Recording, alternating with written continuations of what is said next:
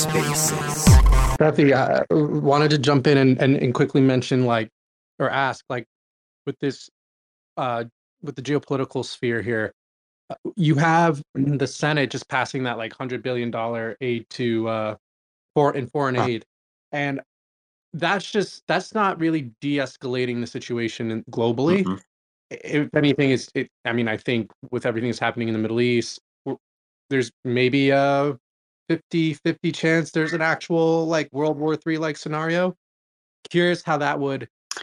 I don't think I don't think we're I don't think we're gonna have world war anything. Um, and the reason why I say this is Mm. because Russia's population is in decline, Europe's population is in decline, China's population is in decline, and the reality is every single one of these major players has bigger fish to fry at this point than to go to war to everybody else. Like their problem is not a lack of land or some shit. Like this is not the, not a thing. So I think like the Ukraine drama, you know, like you know, goes back for quite a while as Putin describes and why he did what he did and whatever the fuck else. But like, like, like, you know, think about this. Look how much effort Russia has put forth in Ukraine, and they still haven't won that fucking war. Like, you know, like where else are they going to go to go fight? Um, because the thing is, with America, you don't want to wake up that sleeping beast. Like the number of weapons we can make here will boggle your fucking mind if you turn this into a wartime economy. And yet, you know, the thing is like everybody knows that you do not wake that monster up. Like, like so, like there's no reason to sort of create that escalation.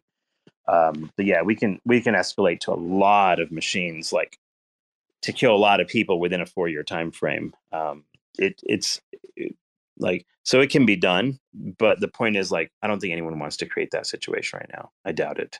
Like China's economy, But China's anyone economy is a shitter too. huh? the but I guess like for all the past world wars, I don't think anyone wanted to like for example in World War One it was the whole like Um, Ferdinand no, what? Then No, but like World like, War One and Two, you had plenty of expansionist governments out there that were ready to fight and had to enjoy, like enjoyed it. Like Germany was big on like expansionism at that point, way more so than Russia's in, interested at this point. So, um, I don't know. Like, I mean, the biggest, the biggest fucking culprits in the last like, you know, 150 years wasn't the Russians; it was the Europeans. Actually, like talk about the stupidest motherfucking people ever. like, like you know, like what were they doing, right? Like, why did they? So they decimated their own civilizations with their own infighting. Um, Europe could have been like a much more prominent power today if, if it weren't for the fact that they fucked themselves up and more or less killed each other. It's pretty embarrassing, actually. Yeah, it's like ret- retard level okay, stupid, but right? Like, Hey, hey, stop trying to fucking trigger me, Cephii. Well, the, well, U, UK wasn't at fault there, so you're okay. All right, we're not mainland Europe, but we're still fucking European. was more, it was, it was more German. That, it was more Germany that caused most of the chaos, honestly. Yeah, no, I'll, I'll agree with you on that one. Yeah, that's fair. That's fair. But okay, but but I guess Steffi, my, my point here is, yeah, we're not we're not we you know modern times. We might not be doing land grabs, but you have like I don't know what like 900 U.S. bases around the globe. Um, like it's just like kind of don't you just think it's taken a, just a new form, like China building all this infrastructure in Africa, I don't and think now so. all these countries are like Like you could Oh. basically sink all of China's navy within like minutes. I'm not kidding, minutes. Like it, would- it like, like they, they can't what's the project point they can't project navy at this power as much as people think they can. So like yeah, it's like it'd be just like I can answer that Navy question, by the way. Uh, it's one weapon on a boat. It's called a railgun. that's the point of Yeah. a Navy. yeah, with, there's railguns too, but a lot of that's not deployed very heavily yet though. But there there No, we got we got a couple in the uh, UK who we've threatened to. Uh, oh, is it Argentina? We've threatened to blow the fuck out of them if they yeah, I keep mean, trying the, to talk the reality is there's like th- these things are a lot like nobody wants to get into a submarine war with everybody, right? Like these are like these are big time killing machines and you can kill a lot of shit with them. Like you could take out the surface ships in no time, right? Like this is a big deal. So I don't know, like I, I don't think like I'm not as worried about some sort of World War Three situation as some people might be. Like people like to gin this shit up because like you know part of it is like Eisenhower's description of the military industrial complex wanting to gin for war so that like you know you you know keep the here's the thing like you have a moloch situation where the states are incentivized to gin up war because like they might be getting benefits from like government money going and spent in their states for building machines of destruction. So ships, uh, airplanes, you name it. And I own stock in like fucking Lockheed Martin and you know uh, all of the different like what's the shipping company? I forget the name of it. Anyway, but like the point is, uh, I, like so you, these things basically are you're incentivizing because that money is spent in America to build these things and it creates jobs going. It's just a big job creating enterprise. So nobody ever says no to war like distinctly from the perspective of the general people because there's a lot of people that benefit from it. So this is like the military industrial media complex sort of circle jerk that everyone always warns about and it's like a it's like a monster in of itself. It's not really controllable in the sense that you think it's controllable because like the interests are aligned to keep it going. And uh, so there's that building always and like russia iran and us and everybody's doing their little proxy wars and shit. Um, but think of it like as just one more way to distribute money to people. It's like a like it's like distributing money to into the economy. Um, you know to keep the plebs working and you know blowing you know creating neat machines and whatever. And you have to do it anyway because you you need to have like defensive capabilities. And so with in order to maintain defensive com- capabilities you have to build offensive shit from time to time and attack other people. So like it's a it's a it's a vicious cycle of like um there, there's no way around it really. And it's not something you can solve for. But do i think like china and russia and everybody's interested in going to like a world war three? I doubt it now, would that go very poorly? Probably. The U.S. military is very, very over um, uh, overstretched, and the size of the actual U.S. military in terms of human forces is not very big. So that can get stretched thin very quickly. Mm, because of the war on terror, a lot of the sort of like military development has been for small surgical strikes, like to kill terrorists and stuff, but it wasn't for waging massive wars you know, on the ground and stuff um, with tanks and amphibious, whatever. So there would have to be a giant sort of run up for that to happen. And I think that's true of all of those countries. Like even Russia, I think they've they have Russia has ramped up their military um, production though, so that's kind of like the worry. Like now that they've ramped that up, are they going to use it? That kind of question. But um, I don't know. We'll see. Um, but I think that's part of the the drive for like all of these illegals coming into America, like you see the millions of people just people being led across the border. I think it's like mm, there's no labor force. Like people need to do some. They need some people to actually build some shit, and whether it's infrastructure or whether it's for machines of destruction, that's why all those people are being let in. Um, and it's sort of like a quasi bipartisan sort of thing. It's not like like they're against it, but they're not. You know, like what are they going to do about it? And on the other hand, there's like indirect benefits even if there's a few terrorists to slip in. So yeah, the geopolitics of the whole thing, like, you know, am I worried about it from a crypto angle, from a stock investing angle? The thing is like you're you're not going to know that shit anyway. Like you can figure out whatever your risk management's going to be, but like you can't really materially decide you're investing too much based on those things unless you are going to actually invest in sort of like military industrial complex stocks or something but is it like bullish or bearish for crypto or something like that? I don't know. Like, you know, I'm not really sure. Um, so I, I try not to dwell on things that I can't control, um, especially dwelling on them from the perspective of making financial decisions. I don't really think about it too much because, like, what are you going to do about it? You're just going to have to roll with the punches when they come. If anything, like, if you're worried about a worse future, probably the thing to do would be to have less debt, maybe or like or if you're in a category where you believe your debt will be forgiven at some point then use up as much debt as you can so that you can buy a bunch of shit and then like have it um, so like some people will buy for example a house even if they can't afford it because the homestead laws in most places are that they can't take your primary home even if you can't pay for it. So there are some like people that take advantage of those types of things um, if they can or whatever but yeah be careful with all those ideas but I'm just sort of throwing stupid shit out there. But like, yeah, there's uh, um, that's my thoughts on kind of war and whatever. I, I think that the biggest problem right now is not whether we have a war. The biggest problem at this moment is pop- depopulation of industrialized countries. That is the most obvious threat to your way of life as it stands today. It's the most obvious threat to things like equities. Um, because if you don't have future customers, who the fuck's going to keep all those you know stock prices up and keep the price to earnings ratios up and who's going to buy your commercial properties when you're done with them? Who's going to buy your house when you don't need it anymore right? So like the population decline for for the generation like uh, like if you're starting out life right now and you're relatively young the biggest issue is going to be that as far as the valuation of your various assets um, and how that looks 20 years from now as a result of it. So we're not in that growth phase of population and it's already too late um, if any country that hasn't had don't doesn't have enough babies as of literally this moment, it's already too late for the next like 30 to 50 years. You, like to revamp that, to have a societal cultural change, to have more kids, um, is something that takes a significant amount of time. And some people are posting some charts like, you know, the number of women that have had like have three children has dropped by like 90 percent right? Like that, that's not a good sign. That means that we are going to be fucking poor in many, in more ways than one. Um, even India has started to plateau on its population as well.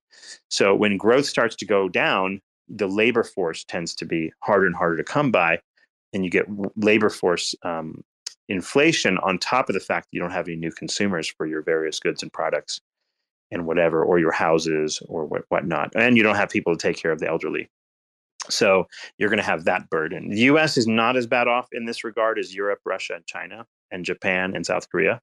The US has sort of like mm, reasonable birth rates, um, like right on the edge kind of thing. Uh, not going the right trend though, but reasonable. And then the birth rates are, um, uh, but like, but they're compensating it for by letting a bunch of legal people in. That's really what's happening there. Um, so you'll you'll probably see Europe and others do the exact same thing. Notice when Ukraine was attacked, you know, Germany's like, okay, Ukrainians come over here, and Poland was like, sure, come on, Ukrainians come over here. And why why why are they doing this? Because they don't have enough warm bodies to do the work and take care of the the infrastructure and the elderly, and there all of these places have population decline. So I would say that's a much bigger crisis for all of these countries, and and there's no doubt that both Russia and China and all of those folks are well aware of this. Um, so uh, that would be the the counter to the idea that we're going to go to some World War Three or some shit. Um, it's it's insufficient amount of labor. Um, you know that's going to be the big piece of the the big thing. The other thing is like we have a fairly interconnected world. Like Taiwan can't build semiconductors for everybody um, if Taiwan is not functioning as a country mm, that'll set everybody back. It'll set China back. It'll set the U.S. back. It'll set Russia back. Doesn't really matter. Like it'll set everybody back economically, technologically, you name it. Um, and if they destabilize Taiwan, uh, Taiwan requ- has a very, very like extremely well-oiled, uh, like what is it called? Like supply chain, basically. And sand has to come from whatever, which is really re- well refined sand. It has to be kind of like brought in. It has to be turned into silicon chips, whatever. All this shit is like a gigantic uh, enterprise to get you a, your smartphone that you're using right now. Uh, it's really one of the most finely tuned systems on the planet to get you the smartphone that you're using. Like it's just amazing. Uh, it's worth looking into and researching if you haven't seen this. Um, and Taiwan Semiconductor, TSMC is the stock ticker, is kind of like the leading the manufacture of these things for like you know the likes of Apple and whoever else, and destabilizing that for China um, doesn't have a tremendous amount of advantages right now, um, unless they specifically wanted to weaken U.S. economy. But it, indirectly, that would crash their own economy because we're the number one consumer of Chinese shit. So we've already sort of said, hey, we're going to move um, more chip manufacturing out of China. Uh, we're going to disincentivize worker visas and maybe drop citizenships of people working in China. So a lot of people in the chip industry have moved back to America, and they are subsidizing the production of plants in the U.S. The likes of Intel, AMD, whoever, uh, to build plants in the United States. Things we don't have people to work those plants, like realistically. So I don't know how much of that's going to actually happen. But that's where again they need more illegals and whoever the fuck else to come in. So it wouldn't shock me at all, actually, if legal immigration jump dramatically over the next 10 years, like it did like in the 1960s and 70s and whatnot, because uh, they're going to need people that uh, have these skills. And um, we don't have those people in America. Like the math talent just isn't here. The average high school doesn't have enough math students coming out that can become credible electrical engineers. So it's a big problem. Like there's just not enough people, period, in the United States. You don't even have enough workers for like one fucking TSMC factory in America, much less having a dozen of them. So the, this is a real problem. Like those are gigantic factories with huge cities worth of people working in those factories, meaning like like you have to be able to snap a finger and get 50,000 engineers. Like that's not a big that's a big deal. Like we don't have that in America today. So destabilizing that system, um, U.S. is not particularly benefited by it. China's not, um, and I suspect they will sort of like tone down some of their rhetoric more than likely over time because the population problem is going to be much more uh, the much bigger elephant in the room, in my opinion. So I'm not really worried about everyone trying to go to World War III with each other so much. Everyone's going to try to solve their population deficit. One of the ways you can solve a population deficit is not go to war because you need to you need to incentivize people from around local you know local environments. Like for example, the U.S. is just like letting people in from Central South America and God knows where else. Right, like lately, millions of people showing up. Um, if you're not aware of how many people have showed up, we're talking about this like the number of people that are in like 31 of the American United States. Like that's how many people have shown up across that border over the last couple of years. ridiculous amount of people. I don't even know where the fuck they're going and how they're surviving, but there they are. Um, you see them crawling about here and there. Um, but um, in China, the same situation is going to apply. If they're not a nice place, nice destination to migrate to, they already have like the issue that most of the people there speak Chinese. So a lot of non Chinese speakers can't really move there um, without learning Chinese, and that's not an easy language to learn.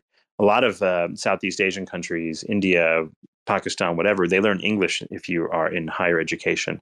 So those people tend to migrate to the United States, not to China. Um, will they change that course over time? Maybe, but China's only choice is to attract more people from the rest of Southeast Asia to fill that gap and um, create jobs for people. And like, you know, they have a ton of real estate that no one's fucking using too. So like, they built a bunch of buildings and whatever. So that's why they're in such dire straits now.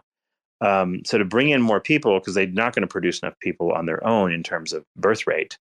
At this point, it's too late. Even if they bumped up birth rate and said everyone in China has to have three kids today, um, it's it's already too late. So what does that mean? Like, okay, mm, they bring in lots of people from elsewhere, but how are they going to do that if you're at war and fucking doing who knows what? So nobody's going to want to move to China if they decide to go to declare war on the the, you know on the on the Pacific or whatever. Like it just doesn't make sense. So I don't know unless China decides to get expansionary and mess with other countries in the nearby region. But it's not that easy either because the regional countries, Pakistan, India, um, whatever, Afghanistan, like to some degree, these are kind of either hellholes like Afghanistan that are really difficult to mess control, or B, they have countries like Pakistan and India that are armed to the teeth essentially, who are not going to like just sit around and let you fuck around with them. Like these are some of the largest standing land armies on the planet, like India and whatever, right? So, um, so uh, like anywhere where you're going to find useful idiots to join your country, like you know, the reality is that like the places that can defend themselves, you're not going to be able to like strongly incentivize those by force. But if they were to open up their immigration, the thing is like how incentivized are Indians, Pakistanis, or other Southeast Asians to move there. I don't know. Like, I don't think a huge number of Indians move to China compared to the amount of people that move to Europe, Australia, and whatnot, especially from India in particular. There's a lot of people that immigrate to all over the world. Like, it's interesting. Like, pr- like it won't be very long before like Indians represent, you know, a significant portion of the population of every country on this planet um, believe it or not. It's like the, the, amount of people is kind of funny in that re- respect because um, there's a lot of people. Yeah. Sorry, I, I got to drop. I'm getting another call, but I'll be back on. Go ahead, man. Yeah, no problem. Yeah, you don't try not to introduce yourself in and out because like nobody wants to like follow that.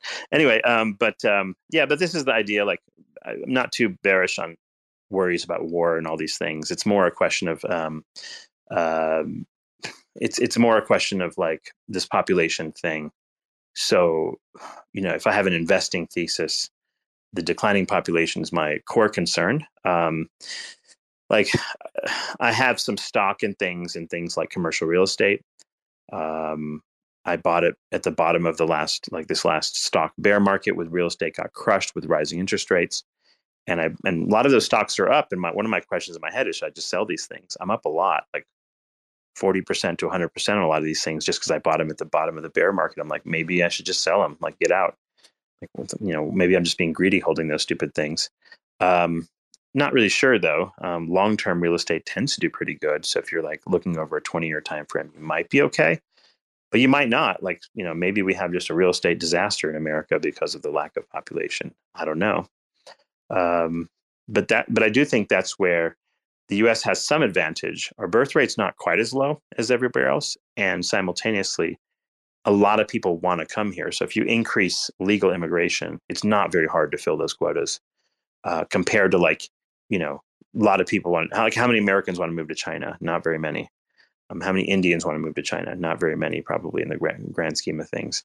So um, it's just difficult to move to China because most most of the world most of the world's educated people speak English, not Chinese. That's just simply what it is. Um, and the people that do speak Chinese are already in China mostly. so like, there's not anyone to sort of move there from Southeast Asia or India, Pakistan, or whatever. Nobody learns Chinese in schools there, so it's actually quite difficult to move there. Anyway, but the U.S. like, yeah, you could you could basically open up immigration anytime for legal immigration and people show up from all over the world. Um, they always do. So that's kind of like, um, and there's a lot of excess land in America, um, which which has been developed with lots of roads and bridges and everything that gets to where you want to go. So there's there's reasonable infrastructure in the U.S. to support a much much larger population than is actually here now, uh, for sure. I mean, Texas alone has like the population of like or the GDP of like most countries. Um, and is to, for all ex- intents and purposes is like has more resources and power than most countries quite frankly um, and there's plenty of room even there like the dallas houston san antonio austin metroplex um, will probably be in my estimation will probably be one of the most populous um, like locations on the planet before too long. Like it'll just keep on growing because there's really nothing stopping it. It's geologically stable um, at least in the southern part near more like the like there are some water issues um, less so in the houston side compared to dallas austin san antonio those areas. But like there's it's that that area has plenty of um, growth opportunity for sure it's really really spread out and you could you could centralize a lot of the living in those that state and really get away with it. So it's uh it's an interesting area um, but basically there's so much room for growth like you know land is not a concern so like a new person to the united states can quite literally have their own piece of land they can build a house on it you know have infrastructure that goes there and it can be still be done at a reasonable price believe it or not um, they're like most people when they talk about high housing rates it's because of where they specifically choose to live that results in that but you can get a reasonable sized small house built um, especially in a little bit outside properties, um, outside destinations, uh, depending on how much commute you have to have. That's the problem: is can you actually work near where this where your house and everything is?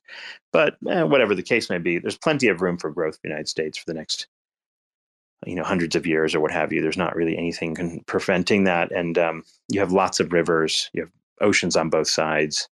You have large oceans making it actually hard to attack America. So it's like very and then and then both the north and south neither mexico or, or canada are aggressors to the united states so we're not expecting canada to invade new york next week or anything um, so like so you don't actually spend a lot of money on local national defense that uh, whereas like an india would right india has a gigantic local national defense like it's really quite large like we're talking about a million man standing army type numbers because they don't they don't trust that uh, China and Pakistan or whoever the fuck else can be trusted, so they have to do that. But because America's not worried that Canada's going to invade, it's not a problem. Uh, Mexico has like some drugs and illegals that show up, but really, like that's because Americans like drugs and illegals. Um, it's not really exactly Mexico's fault that uh, Americans are morons for their drug addiction. Um, but outside of that, like you know, Central, North, and South America are relatively stable from like a global war perspective and should be fine. Anyway, um, yeah, so I think population, I think, is number one on my list. I tend to agree with the proponents of that particular worldview as far as like uh, the general direction of the economy. Anyway, and uh, Kareem wasn't here to hear all of that, but whatever. I think he gets the gist of it. Um, like, but people, you, you like you read the stuff on Twitter and on online, and you hear people talk on the news and stuff, and some of these things get blown way out of proportion. By the way, like like by people that have no idea what they're talking about a lot of times anyway. So, not to say that I I know the exact future. It's just that like I know that every one of these possible Armageddon theories people have are posted on the internet and whatever, and especially if you're on Twitter if you're on like social media, the loudest radicals are the ones that you tend to hear the most from. And um, you know, like usually the truth is not exactly at those extremes. So uh, don't try to be swayed too much by idiocy, uh, especially from when it comes to investing decisions. Jesus Christ! Like if you had believed half the people who are bearish, like after the dot com bubble, um, like you would have dramatically underinvested in markets in the last 20 years. Um, so just because people say wacky shit, oh, the, you know, I can't imagine bringing a child into this world. I can't, I can't imagine all the whatever reasons why they think, you know, the world is going to hell in a handbasket or that the second coming is coming next week. Like you have all those people.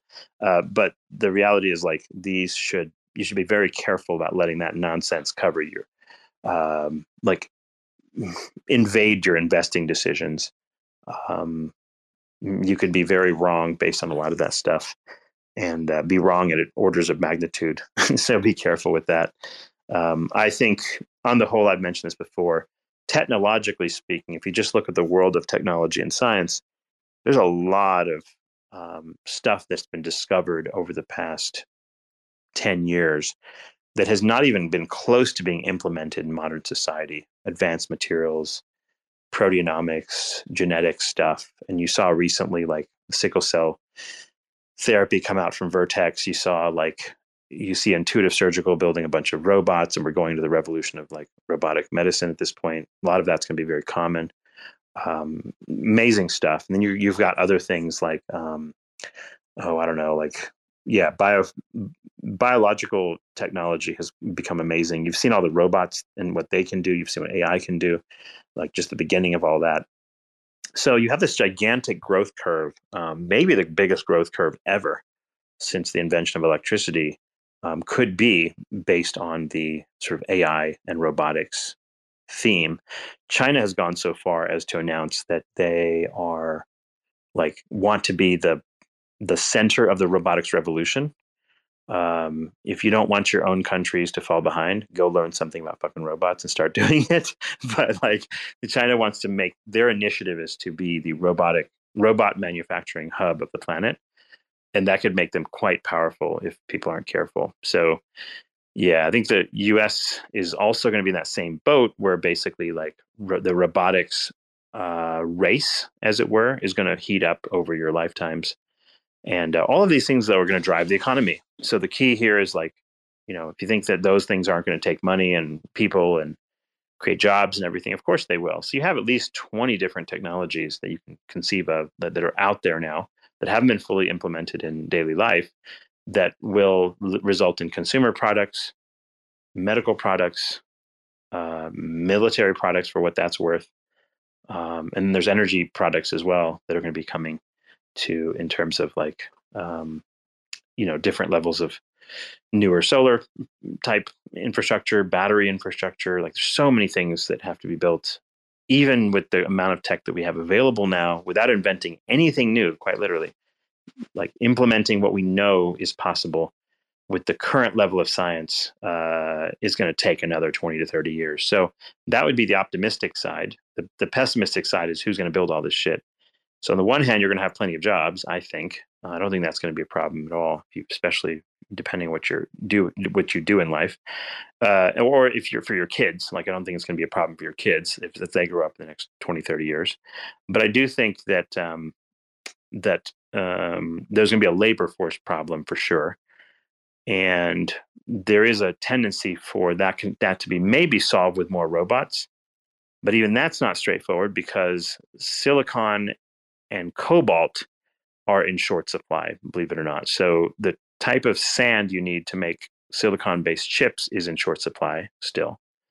And cobalt, which is one of the rare earth metals necessary to make a lot of electronics things, along with other rare earth metals, are more found in China and whatnot, and they are a constraining factor for creating a gigantic robot revolution. If you don't have a giant robotic revolution, at the same time you don't have enough people to do the work, then what you have is just labor inflation, and, and that can be a weird, sort of interesting world to live in. But anyway, these are things just to conceive in your head as far as like what might be interesting things to invest in. Um, and this is the reason why I put like a bag into Intuitive Surgical. I mentioned that like six to nine months ago. That's up like 50% now. Um, I mentioned IBM, which is in quantum computing. That's up about 50% now from when I sort of first mentioned it. Um, or at least my my position's up 50% in last year. Um, so, you know, all you have to look at is like, what are all the advanced materials, advanced science narratives that are going to be like the things that run the world in the next 20 years? and then you'll notice that what your next Apple computer or your next Microsoft is going to be. But a lot of times it's not the stuff that people have already bought into, like, oh, look, NVIDIA is already up. Okay, fine. But like your gains there are going to be what exactly at this point? It's going to take a long time. There are definitely a lot of other things that haven't pushed that envelope in terms of valuation, and you might find better deals in the stock space. So if we get a good stock dump, in fact, um, again, you might have great buys over the next year. Um, so if you have a job and you have income, you're like, hmm, I want to align. You might want to like, you want to like, like put take a bunch of stock tickers, bookmark them now, as you know, like what are all the interesting new technologies, whatever. Bookmark them, and then you can kind of like scale into the if the market goes down. That's the theory. That's kind of what I do. But uh, hey, Inferno, did you were you trying to say something earlier? You came up, but I, I didn't let you. I didn't have you say anything. You there? Not sure if you're still listening or not. Yes, yes, absolutely. What's going on? Yeah, absolutely fine. I just want to know just everything about the supply chain and the inflation is going on and it's not reducing like the expectation 2.9 and you can see this 3.1 and it's in the sticky zone, you know, 3.1 to 3.4 and it's keep repeating the same numbers. Do you think the inflation is going back? And are coming back? Um, inflation in America is not really driven right now by heavy demand. It's actually dri- driven right now by labor. Uh, the cost of labor has gone up substantially. That's what's happened. So it's not really supply chain right now, is the main thing. So I don't know. Not really sure what they're going what to do. Like I think that's why they're letting a bunch of illegals in, basically to like uh, bring down the cost of actual manufacturing, farming, whatever. So like it's like if you don't have enough slaves, bring more slaves in. Usually that's how it works. So the the existing folks like you know who may be like doing too well, they're not interested in like lowering their amount of time on their smartphone or lowering their time on TV or whatever Netflix. So the the basic the reality is like the existing population gets kind of soft, and you have to bring in a bunch of people who are willing to work. Pretty much is what the deal is. Okay, and I just want to mention this the things you mentioned about this India, and it's kind of right, you know, that security yeah. things. And do you think there is a chance of the world war in third world countries? You know, and uh, I, I don't think so. I mean, there's nobody really strongly incentivized to go to war with each other. And by the way, it's very, very difficult to take a piece of land and keep it, especially if the population there doesn't is not uniformly in agreement that you want that land. So, for example, if you take the parts of Ukraine that are largely Russian and Russia goes in there, they can ha- they can manage that because a lot of those people speak Russian and maybe they are maybe even supportive of Russia and maybe they're Russians themselves. And so, therefore, like if you take that plot, you might be able to make it work without causing civil war for you know generations. On the other hand, if it's like, let's say you were to have you know China show up and try to you know take part of Pakistan or something, like it doesn't make any sense because like the Pakistanis are sure as fuck not going to want to have Chinese take over, right? So that's going to they're going to fight forever. Yeah.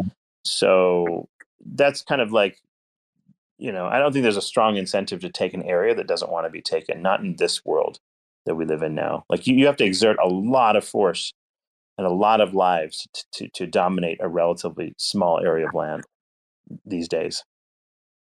Yes, yes, exactly. I just want to mention everything. But Russia is not in the list, you know, because Russia is full of supply things. and they have the populations and the population is very low so you you cannot you know think to treat russia like it you know competitions or something like that russia is not a competition but the thing is you can see the china and india and these two countries are the high populations and they got the high levels of life.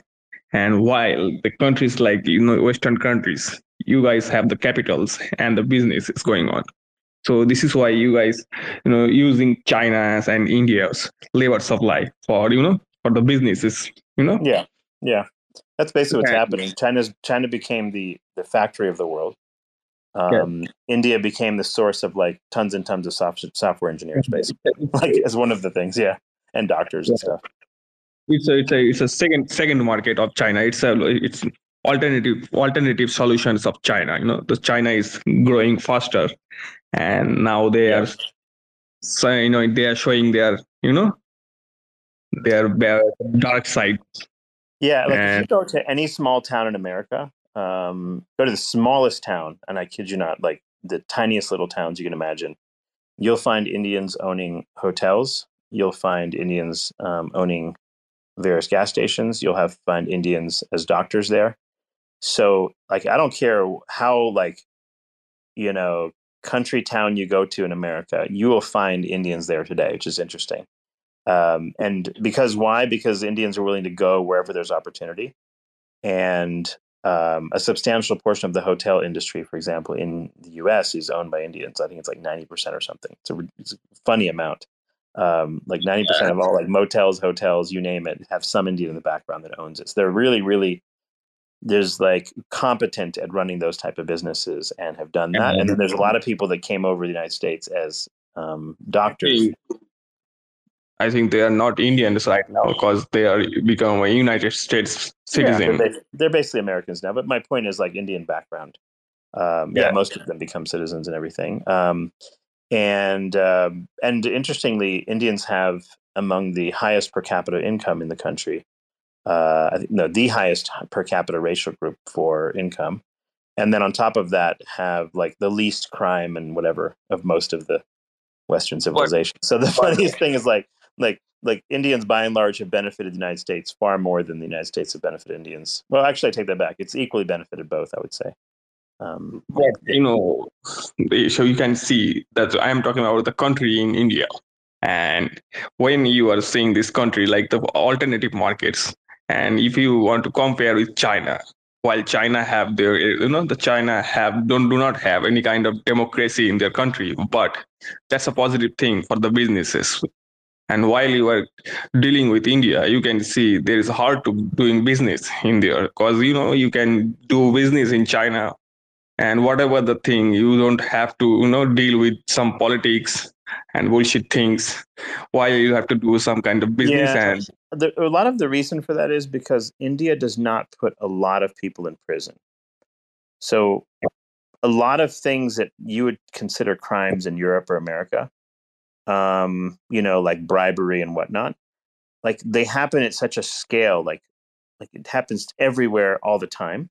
You actually couldn't put all those people in jail or like lock them all up. So there's like there's no consensus mechanism to have everyone vote for the type of politician who's going to lock everyone up um, because if you did like well first of all almost everyone's on the take so like why would anybody like you know cut a bite off the hands that feeds them so this is sort of like the norm in india but the problem is it makes the country very difficult to invest in because like there's just too much graft if you're a new business and you want to bring a business there. Oh my god like you know So- trying to develop in, in india is very difficult. That that's that's what i'm saying. It's it's not a really good place for the doing business. Business yeah. And yes but it's not a solution you know? So to be honest with you do you think india is alternative solution for china? Yes or no Um, uh, you mean a like if they break ties with China, build more things in India? Maybe you're Yes. saying. I'm, Um, I'm talking about the supply supply the supply chain is coming from the europe and america it's coming from china Yeah, China's But not. China has a lot of resources there too. They don't necessarily have great the greatest energy resources, but they do have good mineral resources and electricity because they have coal powered plants out the wazoo. Um, so they have like relatively cheap. They maintain relatively cheap electricity and resources to produce like iron and whatever. So the thing is, if you try to manufacture a lot of stuff in India, I don't think they have as much. Well, first of all, certainly not as much energy resources, and not as much water resources either. So if you suddenly build gigantic factories in India, the problem is is that it puts a drain on local communities to some extent. So that how scalable is new industry in India, I don't know, but I do know. Like I remember, like when Coca Cola or whatever built, you know, some factories in India and everything got all fucked up because people are like, oh, they're using up all the water and the water prices have gone up. And I don't remember they had other problems too. I don't remember what it was, but um, yes. it was not it was not an easy thing to implement, even like Coca Cola in India, uh, much less like you know bringing in like chip manufacturing or something like that. Now the good plus side in India is you do have a lot of people who can handle, say, for example, like electrical engineering tasks and things of that nature. So that's a plus side. Um, but yeah, I don't know. Like a lot of the software stuff, what happened is software engineering does not require the, your physical presence in India. It actually makes it e- it's easier to take Indians and move them to whatever country using their skills than it does to do it actually in India. And that's one of the interesting uh, problems of the information age is that it caused a lot of humans to migrate to all sorts of places, and those people are not working in India supporting Indian economy; they're supporting American economy and uh, that's benefited the United States, but it's like left India with a brain drain of um, yes. you know the smart people have left. That's always going to happen. You know, this is yeah. always going to happen. They end up going to end up in a brain drain situations. But you know, that's yeah. the thing. Basically, humans' physical location is more fungible than you know physical resources or something like that. Yeah. But you know the but the thing is the Goldman Sachs and the other banks predicted the Indian market going to bull and they are going to cross China in 2040. So I don't believe this thing. You know, this is kind it's, of blackmail. It's possible. It's I don't know. The black- Chinese stock market is a bit of a mess. So maybe just like the fact that it's doing shitty, it might make it possible for India to have a bubble there or something like that. I don't know. I'm not sure. I'm not yes, really sure. It's possible, but you know, do you think this kind of so this kind of propaganda or agenda is all about the blackmailing the Chinese so they can do the business in there? You know, oh, the blackmailing. Course. Yes, of course. It's not exactly blackmail; it's just use of leverage. So it's like, hey, man, like if you guys don't like, you know, if you don't play ball with us, we're going to move as much of our um, you know shit to Taiwan, or we're gonna I mean we're gonna move it to I'm sorry Thailand, or we're gonna move it to India, or we're gonna move this menu. So that'll happen automatically to some extent if China's being belligerent. But really, just even just how they. Um, so one of the things they did for chip manufacturing was they told people that were in China with American passports who were working there, we're not going to keep. We're not going to allow you to keep your U.S. passport if you stay in China all the time. Um, go ahead and get Chinese citizenship. And a lot of people was like, "Fuck that, we're leaving." So like that they were able to sort of extract a lot of the U.S. Um, like electronics uh, engineers who had high level sort of chip making capabilities, and they they dragged them out. Uh, so yeah, they there's all sorts of influence and power that can be used to like uh, modify the geopolitics of all of that. It's interesting stuff. Um, I, you know, it's very hard to predict how this shit goes, though. It changes because of like American administrations change it changes because like i don't know just randomness like i don't know it's very difficult to predict any of this shit in any kind of long term thing yeah. but um i think some longer term like macro trends would be the most obvious one is the population shift and that might help some people here who are investing in certain things think about like you know who are going to be the future customers for their products who are going to like if you have real estate who's going to be using this real estate?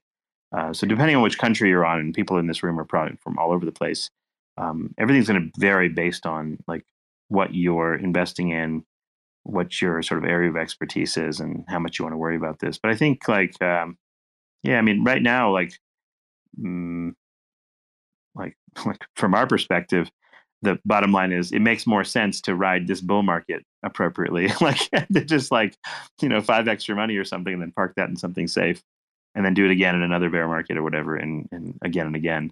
So um, we'll see how that goes. Some people say like this is going to be the Giga run. Like if you think about like how big can crypto get? Um, you know, some people say, well, the ETF was the big thing. if we have a gigantic boom in Bitcoin and it runs to like 255 to pay K to $500,000 a coin, which is not unheard of given the scarcity of the thing, um, and you have this big gigapump, can we actually do that again in the future or are the pumps going to become smaller similar to what happened with gold? So gold went up a lot with the etf of gold and then ever since it's been kind of like whatever. Like gold's performance like after the etf i think it went up to like what 800 or 1200 something like that. It really pumped. And then afterwards now it's like gold's at 2000 like you know a couple of decades later whereas everything else boomed big time. Like you got a whole 2x on gold. Gold has sucked as an investment generally speaking unless you just DCA, exponential DCA into the bottom. Um, gold is generally just sucked as a general investment. Um, and uh, the, the thing is, does, crypt, does crypto become like that if BTC tops out? And um, the ROI or the possible return on investment starts to become more limited. Uh, some people think that BTC will hit like, you know, crazy numbers like million dollar BTC. Um, it'll hit numbers like $10 million BTC and these kinds of things, and it'll stabilize. Um, at that point, the question is which crypto projects sell a great software service? Like what, like what is going to be investable in the future as far as high return on investments? Um, one thing that can't go on forever is every single season a new layer one blockchain gets created. Either it's a Cosmos chain or some new shit, and all those new chains are going to like fragment the liquidity and in like how are you going to even advertise your chain? Oh, we create chain Y and it's like like who's going to know about your chain when there's so many different things? It's going to be like penny stocks. How many of you guys know penny stocks? Like uh, do you even know a single ticker? I don't at the top of my head because i don't trade in penny stocks. There comes a point where you have so many cryptos which you sort of do now just like to the newbie today if they show up today like oh you're buying zephyr? Really? Like they, they don't know what half these things do. They have no idea right so what happens if the more and more coins you get, the more and more layer ones you get, is that the liquidity gets fragmented. When it gets fragmented, what happens is consumers get confused. They don't know where they can make a moon bag. And they just want to get rich, right? They're like, oh, we want to get rich. Um, and and if you can't clearly define where you're going to get rich, it becomes just like the the stock market, where the penny stocks nobody knows what to buy, and therefore they don't buy any of them, right? That's what happens. Like, or they don't they don't want to ape into something because it could go to zero or because they just don't know what it is. Um, or they just never heard about it. it. Could be fantastic, but no one's hearing about it because like they're they're in the waste bin somewhere in the. So this is what this is what could happen to crypto after this cycle. So that's why some people say like this is the cycle that you want to make it. Yeah. You know, this could be the giga move, like where Bitcoin, the ETF causes all the big pumps.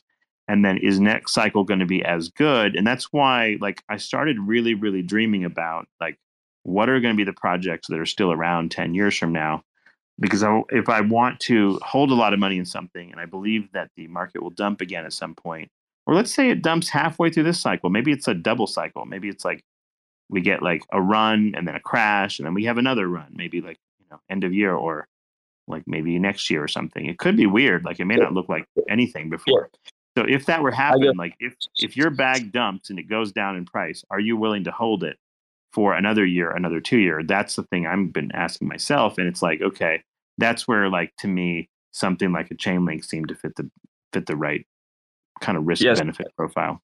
I just want to know something about this United States, like you know, how big the crypto industry in United States. I mean, the how if 10, 10 out of you know, um, so how many people ten out of um, knows about crypto in say, United States?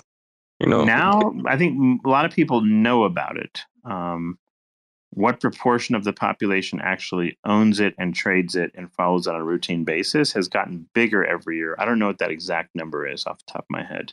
Yes, uh, I, I can see. I can Google it and see. Let's see uh, what people say. Um, yes, I can see some, some, some something like you know these uh, uh, elections in your know, next elections and the senators are coming like crypto friendly your, politicians. You know, they are getting yeah. vote by promoting next, crypto. So, yeah, the next generation, there will be more um, people that um, not only have crypto. Yeah, right now, like 2021, New York Digital Investment Group said 46 million people, or 13.7% of America's total population, currently own crypto. That was 2021 is 2024 now and like their forecast was that it was going to be like 10% of the population uh, or something. And I don't know where it is actually now. Um, let me see if there's any more articles on this. Um, I don't think there's any. I'm not sure if there's any. Oh, here, Statista, February. Like, okay, Statista has some data here. Let's see if they have anything recent. 2022. Oh, you have to have a subscription to this shit to actually look at it. So never mind. Um, anyway, but the um, it's a still relatively small proportion. Uh, but that doesn't mean all the rest of those people are going to suddenly show up and buy crypto any more than they buy penny stocks. So But the total addressable market is the people that, if they knew about crypto and they learned about it, they would actually buy it. And that, that number is not 100% of the US population for sure. So, No, I, I'm talking about the hatred. You know, the hatred. Is there any hatred against crypto? Like, oh, um, yeah, maybe. Um, not really. I don't think most people care, to be honest with you. Um, like, yeah, if you take the man on the street, they're like, whatever, I don't care. That like it'd be like, are there people that hate penny stocks? Many penny stocks go to zero all the time. Do people hate them? Not really. Um, politicians and such, um, wealthier voters are probably the ones more likely to have uh, crypto and stuff. So it's going to be increasingly pro- hard for um, as the technology moves on and more people own crypto. It's going to be harder and harder to win elections as being anti-crypto because you're basically just creating enemies on the election trail. That'd be like saying you're anti-business or anti-money or anti-software. You're probably not going to get very far. So I think we're that's that's my take on like the politics of it. I think in the next uh, by next ten years, the number of people that own crypto in the United States will be sufficient enough to where like it doesn't make sense to make it a negative campaign issue unless there's like rampant crime due to crypto or something. Maybe it becomes some sort of you know issue, but I don't I don't know about that. so, so, so you can. So, so, your prediction is like, no, like in next ten years, uh, crypto is going to be some mainstream issue for the politicians. Maybe, maybe. Yeah, another 10 years, maybe. Like it becomes much bigger. Um, I believe the more immediate mainstream problem is going to be AI. So we've talked about that before. Um, it represents a much bigger impact on immediate society. Um, it affects all the things that people care about um, crime, birth rates. It affects um, scams and you know all the you know usual things that we talk about, um, and it affects like the education system, so I, I think like the most obvious politically contentious issue in the next 20 years is really uh, AI is going to foreshadow crypto by a significant amount because the number of crimes you can commit with AI are just endless, pretty much. Like these Yes. days, you're getting spam mails to your email that em that email spam filters can no longer fully block. Um, so more than likely, you're going to have a situation where it's probably not too far off where like all email um, senders are going to be like Yes. KYC emails. And then you can block all non KYC emails if you want, because the problem is Yes. the amount of spam coming in and the fake, the fake But- uh, stuff, and that that it's become much easier to generate that shit with AI and make it hard to bypass the yeah spam. the filters. quantum threat also you know that when the quantum te- technology is going to implement with the ai and the threat is going to be more more more and more lethal you know Yeah, it becomes more Yeah. exponentially problematic. Yes. So, yeah, all that stuff is coming down the pike right now. I mean, we're seeing those emails and junk mails and whatever. but you know. you know you can see all these writers and there's all these you know uh, it's the promoters and the writers and the uh, column writers and uh, reporters they are when they are talking about the ai they attack chat gpt or bard type of you know applications but these applications are not that bad and these are the good applications of the good side of ai but why these Sort of. They're sort of good Yeah. in the sense that, like, it's very Yeah. easy to make credible sounding but information using those that you can use to scam people with. So there's it's a plus or minus. Right, Yes, but the AI has a good side also. But these reporters and these marketers promote these tools bad way, and they just don't know about AI. But they are going, they are promoting some good tools, you know, they like ChatGPT or Birds or any other AI tools, and they don't understand these things and promote these things in very very bad way. And do you think these are these this is really Promote what? nonsense? What do, you, what do you mean a bad way? I'm not sure what you're talking about. Who's promoting what? like you know some kind of musicians and musicians is using some AI tools to change his voice tune and other things. And Yeah. some industry some some industry guys attacking these tools and banning them censor, censorshipping them. Like like you know the, the digital arts. If, if people Oh, like you use mean like you mean like deep fakes and stuff. yes defects and stuffs and other things. Like uh, people also you know you can see the writers. Many writers write bad things about chat gpts and the google bots and other things. And you can write these things also and whenever they talk about the ai coming and they just don't know how to you know, you know deal with these situations but Yeah, nobody's hate gonna nobody's gonna know how to deal with it. There is no solution. Like people are just gonna have to live with them. So you're gonna like basically anytime a new major technology is introduced to human beings, whether it's the wheel or whether it's cooking food or whether it's like fire or electricity, you're gonna basically have a gigantic culture shift where the world that we know before AI is gonna be different from the world after AI, and it's gonna be no is like night and day. Be like imagine a world before you had like I don't know electricity but um, you, you that was a very different life. AI. You cannot eliminate AI, but you have to reduce the dark side of AI. You know, that's the thing. So you, you cannot eliminate AI from the world. Yeah, I don't think there's a way to eliminate the dark side either. We're gonna live with we're gonna live with that devil forever. That's just part of it. People just have to like learn to live with it pretty much.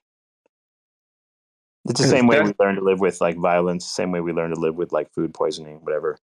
Um, there's just like it's a threat vector that will always be there. Like, I don't think you can fix it. There's there's no eliminating it really, because any attempts to eliminate it leads to another set of problems, police state problems, and control over Hmm. your information, control over your speech, control over your weapons, control over everything. So either you like, so that's what I call the machine. That's what I always keep saying That's that's the machine totalitarian state that you Yes. get when you try to combat AI. You get a state where humans lose most freedom. Yes, that will that that, that will kill the democracy. And yes, you'll just be in. You'll like you will have no way to like control AI without controlling humans. Simple as that. Simple as that. Absolutely. Yeah, nothing like there's nothing more complicated than that. So yeah, the more tech you create that controls the AI is the exact same type of tech you have So to this is then this is, use, this is like, the thing use I want against us. this is the thing I just want to mention. Like, you know, these governments are promoting these agendas so they can do some across the line thing by the by using this AI issue. Do you think this is happening? Uh, not uh, very minimally. Like Europe has a little bit of like AI regulation type stuff. Nobody in really knows how they're going to implement any of the regulations. Mostly nonsense. In, in my And, country, are people are people going to use the AI narrative to like? Some people are going to use it to try to say we need to enhance freedom. Some people are going to say it because they say we're going to have to control more people. Government has all sorts of types. You have basically statists which want more power, and you have libertarians who believe that human beings should have less more freedom. Every government has those those fights about how aggressive to be with their population in terms of control.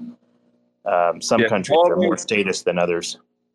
is is a is a power addicted entity, and they just Yeah, always it's called want it's to- called statism. That's the word that you're looking for. Yes. S T A T I S M. And um, statism is this idea that like you have this construct that the only way to solve people's problems with is with government, and basically, and then the state is the one that needs to control all of these things. Um, in reality, like there's a mixture of things. So take crime for example. Um, if you have a society where the religion says you should not commit crime, then people think twice about committing crime because they want to go to heaven or something like that, right? So, if you have a culture that usually has a spiritual behavior, you typically don't have to have as many laws and whatnot because they people tend to control themselves. Um, usually, if you go more secular and like you have less sort of like maybe spiritual influence, then what happens is you have to force people to do things with incentives um, it's not automatic that people are going to behave morally without sort of some fear construct. Like you have to either fear, like because, because basically all conforming of law with law results in some opportunity cost where you could have made money or advanced in life had you not followed the law, right? So like the natural instinct is going to be to skirt the law when you can. and like an ethical society or a moral society um, may need less sort of like government control um, if they're naturally sort of more not naturally but like their society and their culture is more ethical. So yeah it's just yeah it's interesting trade-offs basically. Um, and you Yeah. have like very different countries from this perspective. Like japan physically if you just go there looks very different from the united states in terms of how they take care of say for example their trash or um, how you know human beings interact with each other in terms of levels of respect and things of that nature. It's night and day pretty much um, on the other hand like um, you might have way more general freedom in the us in terms of like what you do and who you say and what you say it to what you, what you say what to. Um, although that's changed a bit too like there's been these aggressive like initiatives against quote unquote hate speech and other nonsense. So um, yeah, there's there's all sorts of reasons people come up with to reduce freedom. Uh, AI is the most obvious big one, even more than the ones anything that we've had in our history in the past to reduce human freedom. Anyway, um, but uh, AI is So, going to direct. so my my my question is last question is like, what is the big, biggest threat? Is that AI machine or a highly censorship government? Um, pretty much they both come hand in hand. Like I feel like the more powerful AI gets, the more government ends up having to lock down the information that goes to and fro, and it's like a feedback loop. Uh, is there one that's worse than the other? I don't know. It depends on your perspective. It also depends on your perspective of whether humans should control the planet or ultimately, more exceedingly, machines control the planet. And um, I think if you ask the average human, they'll say, "Oh, I want humans to control the planet." But if you look at how humans behave, they behave like their computers should rule the world. Um, like the best way to describe this is, if you were to come up to a house in America, um, you'll see a little small door in front of the house for a human, right, like the front door, and you'll see two gigantic or three gigantic doors for the cars. Because, like, and if you're an alien, you came to this house, you're like, "Wow, this these people have like uh, these cars must rule the planet and uh, they have human slaves moving them around and putting fuel in them and feeding them right like it almost looks like the machine is the actual um, entity that lives in this house almost similarly like if you look at how humans behave they'll say oh we want to be free and we want to be whatever but the reality is like most of us are perfectly comfortable with like google deciding what we watch netflix deciding what we watch and how we live our life uh, changing our mind, changing our social culture, everything. Um, we're comfortable with like the news organizations telling us what we are and what we should do, and we're we like to use our phones and things and not put our technology away, like we're talking on the space right now. So the thing is, like we behave, we say we want one thing, but in actual behavior, we behave differently. And um, I think with AI, it'll be no different. The same as cars, same as um, smartphones. AI and and um, robots are going to be things that we're going to want to use on a regular basis and as humans and that's going to include everybody. We're talking about everyone from children all the way up to elderly to government politicians to everybody. Law enforcement warriors everyone's going to want to use robots and ai Yes. different techniques right? So In, as in, that goes as, that goes forward um, what will happen is is that like you wind up having a new a whole new set of re- regulations a whole new set of regime rules whatever to handle the fact that all these fucking robots are running all over the place um, what you can do with them what you can't do with them. I mean if you think about it now like people have arguments in america about like gun violence. Oh so and so shot up the shopping mall with their gun. Imagine a robot killer. Like jesus christ like you can kill a lot of people with a with a robot. We're not talking about a sentient robot. We're just talking about one that can track human faces and ha- is armed. Um, a robot can kill a lot of people very quickly. We're talking about you can kill out you know you can take out hundreds before you can cannot- about it you, you you cannot blame blame blame this is a this is a robot kill so robot kill the people. No this is not robot kill that people. The the, the person who behind this robot right. kill that that's exactly that's the same argument that gun control people make. It- it- gun people like if we take guns out of the hands of everybody no one will no one will die. This isn't really true. You have people that will still stab people and set things on fire or whatever. So Yeah. guns are just like the scapegoat. But yeah that's the argument that people kill people people kill people not guns kill people necessarily Yeah. Um, same thing with robots and such. If you use them inappropriately, you can, you can kill a lot of people. But my point is like, if you look at the politics of gun control and then you look at what the future politics of AI and robot control are going to look like, you, there's pretty good corollaries there. Like the, the, the, in the U.S. especially, they haven't even been able to come to a consensus on whether abortion should be illegal or not. Um, very very gridlock in terms of politics for that. Uh, and if you tried to ban like guns, you're gonna have gridlock. If you try to ban any kind of free speech, you're gonna have gridlock. If you have, um, and, it, and in the U.S. it favors free speech uh, as opposed to gridlock. Um, if you have uh, robots starting to kill people, you're gonna have people arguing, "Oh wait, but the the robot is who takes care of my grandmother." Like you can't you can't take my robot away, you know. So there'll be gridlock there too. Um, and because uh, you know the same you know robot that can be used to take care of your grandmother um, it might be the same one that you can just arm and kill people with. So you know you're going to wind up with these problems. Yes and always i i, I just um, in my perspective i think human is the biggest threat not machine. Uh, perhaps. Like it, it uh, that that may change though. That's the thing. It's it's not uh, it's not guaranteed that it'll stay that way forever in terms of our ability to control these things.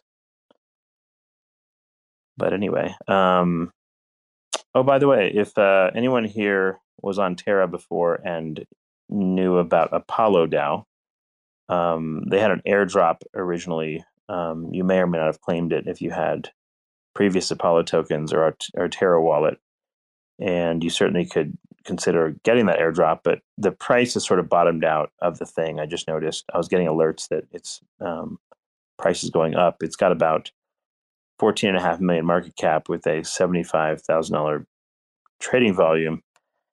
Uh, I'm not advocating for necessarily buying or selling this thing at this moment, but um, it's got a fully diluted valuation and market cap that are pretty fair.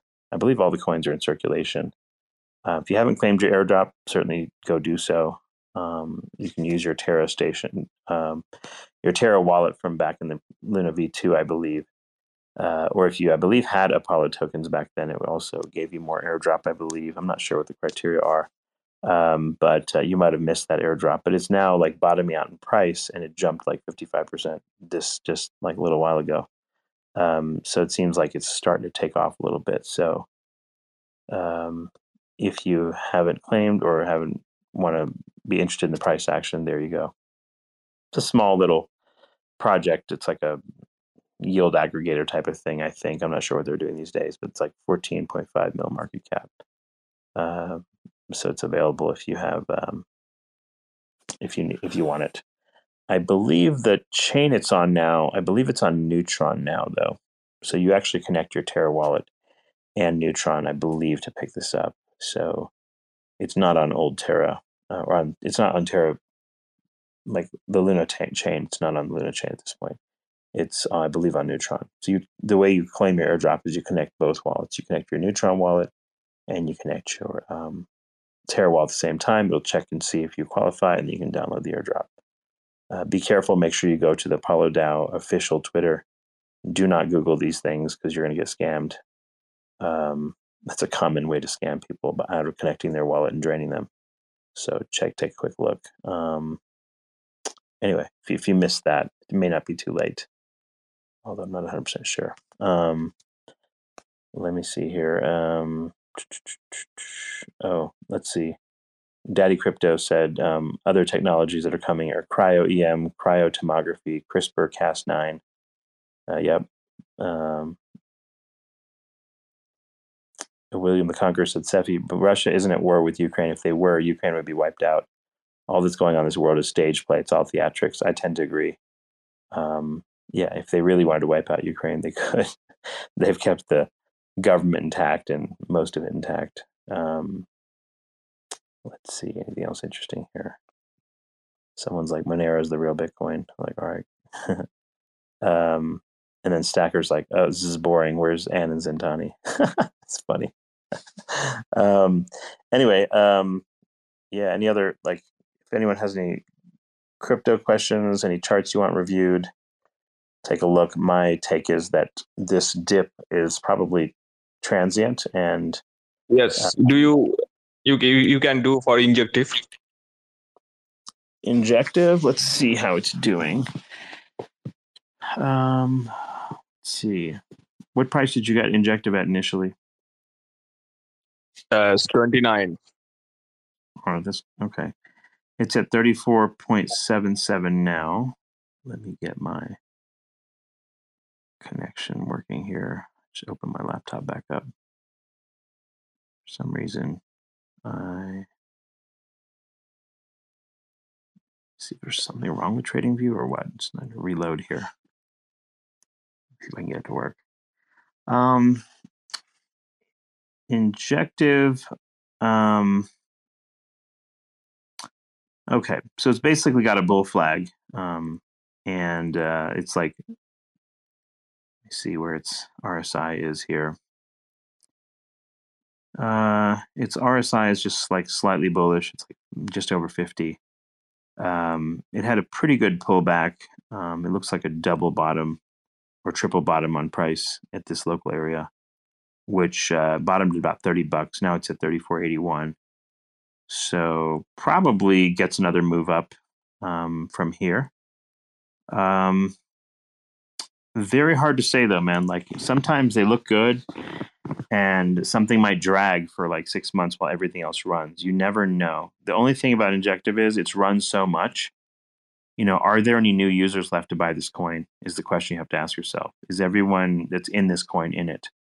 And, I, and I've asked the same question for all of the coins that have already had a pretty good run for this year, especially if they broke an all time high, which Injective did. Um, but like things that have already run for the last year and a half, that would be Injective, that would be Akash, that would be Fetch. These are the three that are kind of like, um, are they going to continue to get buyers? Or are people going to become wary of them because it's so much easier to make an ROI on Chainlink now? You know return investment in terms of multiples than it is on a lot of these other things i don't know. Now that just may that's just my interpretation of it. I don't know necessarily that like you know it won't do great. It may just pump to high heaven maybe. It's a pretty popular chain as far as like fundamentals so maybe.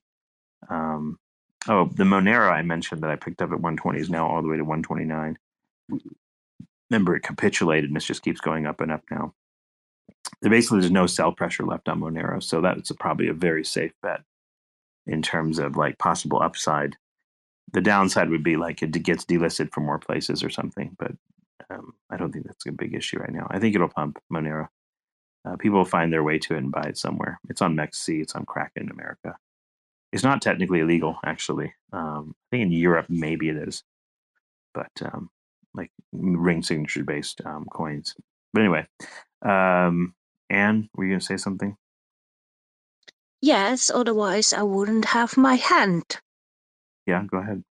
in the sky. Um, yes, Monero. Um, you can't you can't trade Monero in Europe. Yeah, so Um, you'd have to use a VPN and use like you'd have to use um, you know, MEXC or something probably. Uh-huh. But I have another question for you, Mhm. um, specifically.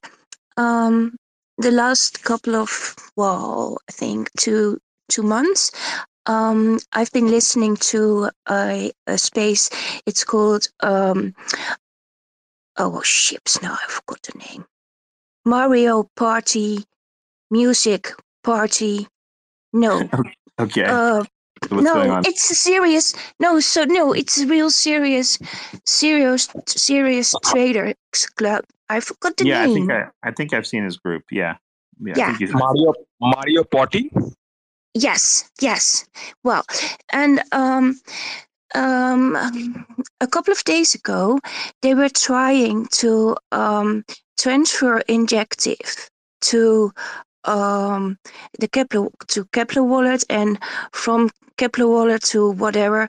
Um, so they have to use Leap wallet, and it was like a complete chaos.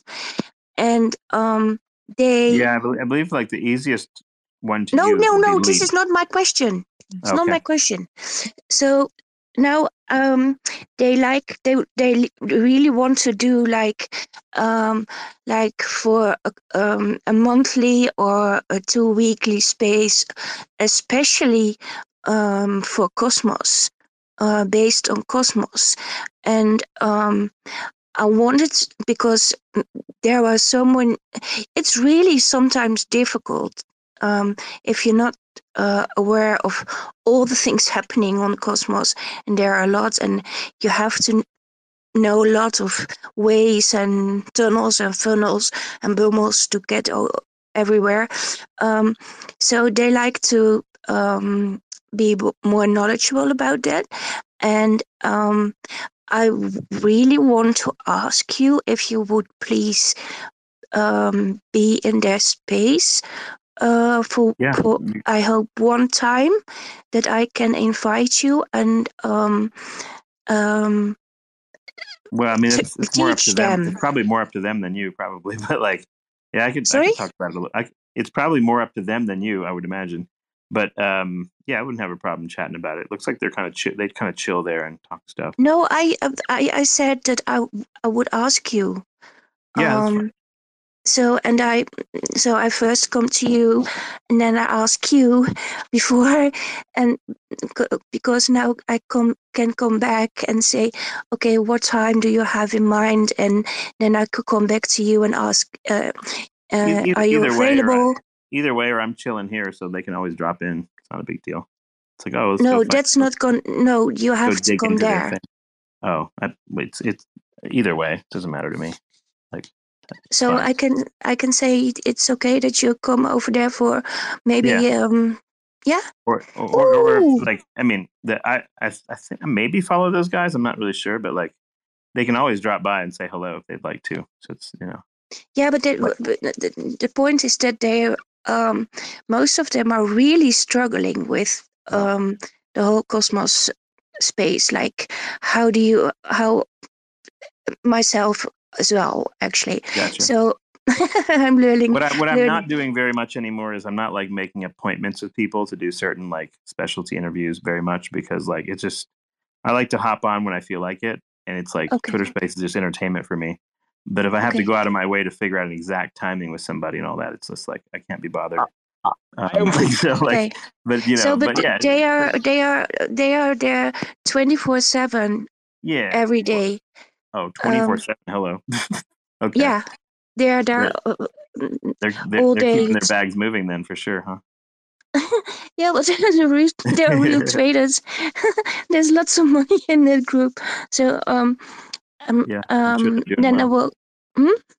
So I'm sure they're doing well. It's, yeah, I think I've seen their, their group. Yeah, they do little Yes. trading discussions and things like that. It's cool. Mm-mm, yeah. If Okay. they, if they if they need expert, you can hire me. And there's my special skill. You can check my name. My name is Inferno Anus. I can shoot fire from my anus. Yeah, Inferno Ass here is really good. Um, he, he would be a good guest as well, for sure. Is is that is that your real name, Inferno Anus?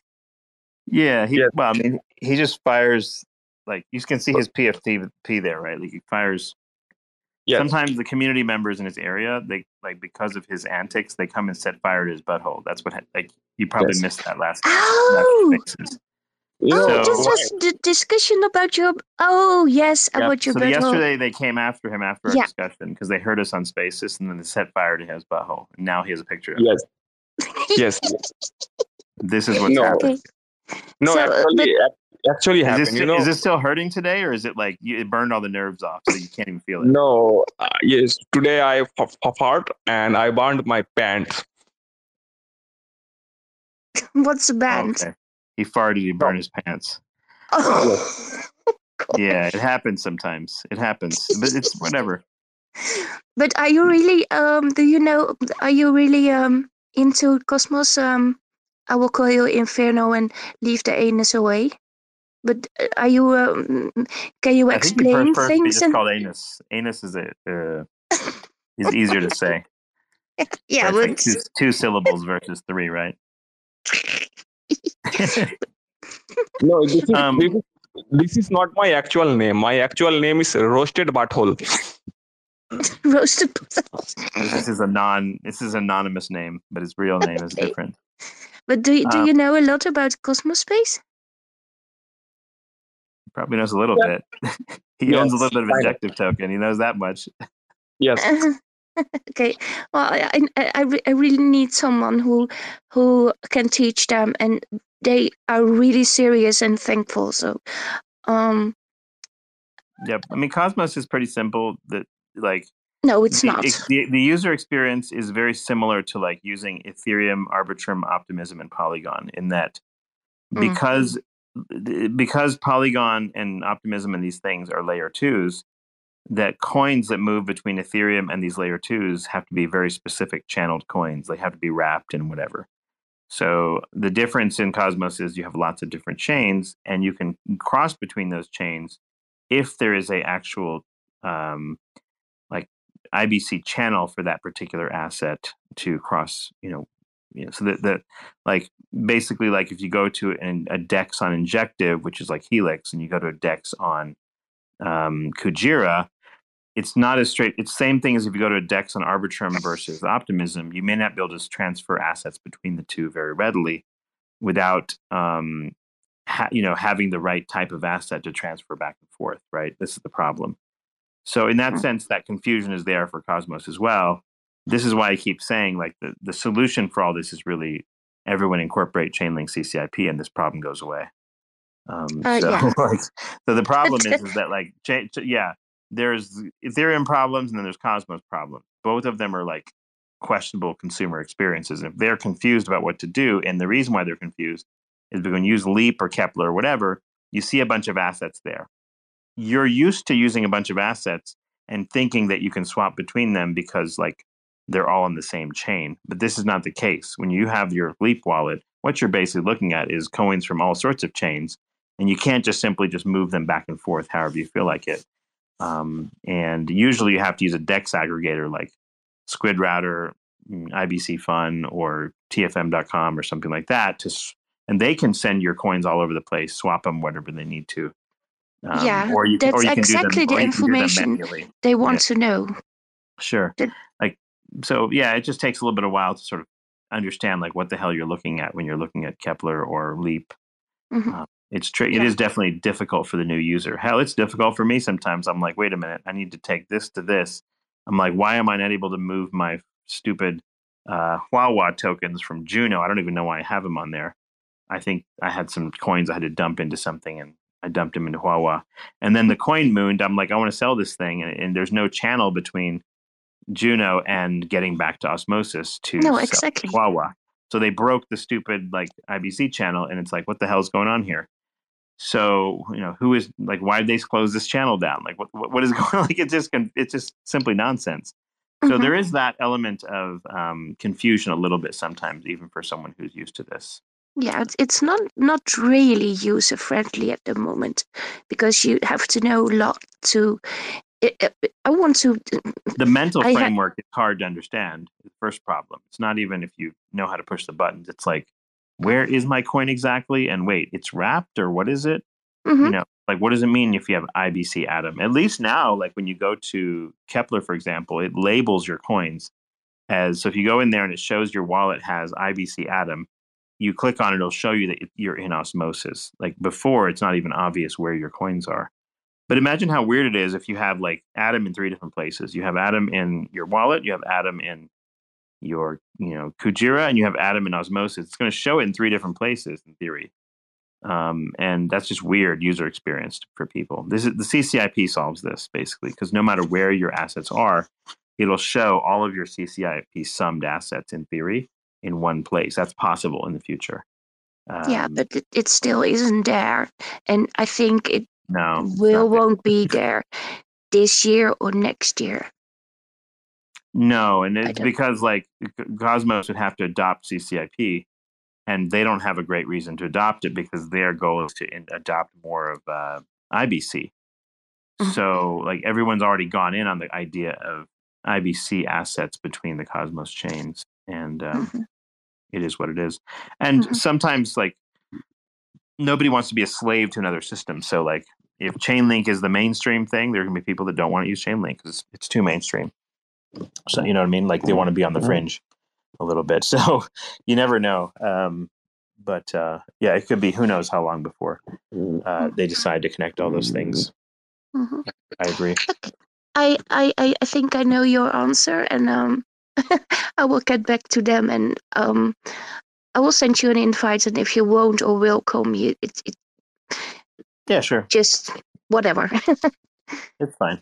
Yeah, yeah. we'll okay, say- thank you, thank you so Yeah, much. none, none of this is like rocket science where people can't figure it out, but you just have to ultimately wrap your brain around what assets you're dealing with. Um, like what, what exactly is in my wallet and where is that coin exactly? That's the confusing part. Um, and on top of that, they changed Keplr recently, so it's like like you you finally wrapped your head around how it's supposed to work, and now Keplr version two does it very differently, and um, that's Oh yeah. too On top of that, on top of that. And then like on top of that, like Keplr doesn't show some tokens. Um, it doesn't show tokens that are not programmed. So like Leap Wallet, you can see your autism token, but in Cos- in uh, Keplr you cannot. Right? That's another. I can. That's another issue. I Oh, can can if it. I connect with Astroport. Oh yes. No, no. What I'm saying is, but you can't see it in your native, like in their wallet list. No, no, So that the there. token list doesn't show it. So that's another confusion, right? Mhm, So yeah. Leap is a little bit better when it comes to dealing with random tokens. So I downloaded Leap just so I can kind of like deal with my autism token, basically. Mm-hmm. Um, But um, yeah, and then Keplr works really well with Osmosis because it's obviously you know built by the same people. So Mhm. you get Yeah. these different issues, and then and then on top of all that, what's it's called? Um, Kujira doesn't. It works with Keplr, but it doesn't have channels from Osmosis to Kujira. So if you want to interact with it, you have to first get a coin on Osmosis, like Atom. Then you have to move it to your wallet. Then from your wallet, you have to go to Kujira. Then you have to buy whatever you want to buy. Um, Why? so- I don't understand why it has to be so complicated. it's complicated because there's no universal gas token, um, which is what Ulink is Oh. trying to do. And so what I argued is Atom should be the universal gas token for all of the Cosmos because I thought Mutual was going to be. Because most of these chains are not making much money anyway as far as revenue. So like you know mo- many of the chains have almost free um, transactions. In fact, Stargaze transactions are free. Uh, whatever. So the thing is, like, if the transactions are barely making you any money, what really makes you money is if the coin price goes up because that's how the validators are paid. So Mhm. if you want more people to use your chain, you want to make it easy. Make a universal gas token like Atom so that you can use that for all transactions that are like, you know, cross chain or whatever. And you create like a cross chain, maybe Cosmos Hub DEX, or or maybe Osmosis becomes that DEX or something. And you can cross between one thing to the other. So if I want to con- convert something, there's a liquidity pool somewhere. It automatically routes it through, and you're good to go. Um, one group that is doing this is TerraStation is doing this. So if you go to TerraStation's wallet, I believe TFM and everything are actually uh, baked into the system, so that in in the routing is actually taken care of in the background. And if you want to convert between one thing to the other, you can. CoinHall Mm. does this too to some extent. They have like the ability to route TFM, I believe, is connected to CoinHall, I think, or something, and you can say, I want Kujira tokens. I want to use Atom to get it, and you don't have to figure out how to where it goes and how to do it. All you do is you swap coins. So DEX aggregators are very helpful in Cosmos. But the problem with DEX aggregators, sometimes you get bad trade execution, like you don't get a good price for your shit. Mhm, yeah. So, so usually they do pretty good though. Like, so you can try it. Like TFM.com is a good way to exchange one thing for the other, and you can see, make sure that you don't have too much slippage and all. But still, all of that is a relatively tricky user experience for the newbie. Like a newbie, like if you think about like I'm level five crypto out of ten or something, like level one might be okay, I've got a wallet and I move my shit off the centralized exchange. Maybe level two is like, okay, I've connected my wallet to a DeFi protocol, I've done something. And level three is okay, now I've done some cross chain thing where I actually went through a bridge or I went through IBC or CCIP and I went and did some shit in another chain. Level four is like, wait, there's like all these different hops to go to different coins.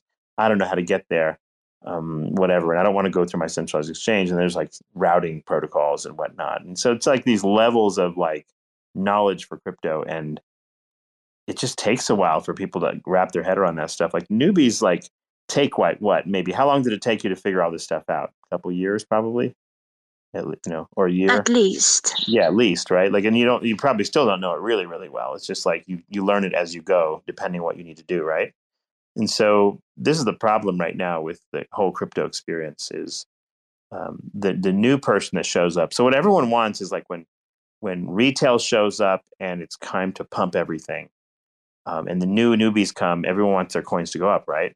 But the harder it is for newbies to buy your coin, the more less likely they're going to buy it. It's called you know the friction in the process. That's a Yeah. constant problem with crypto. Uh, uh, Cephii, did you? I thought uh, I thought Neutron was going to be the um, um, main uh, asset ins- instead of Atom. Well, Neutron is a side chain that was like, you know, funded by specific um, VCs and whatnot, and they pay fees to the Cosmos Hub for any transactions that happen on Neutron.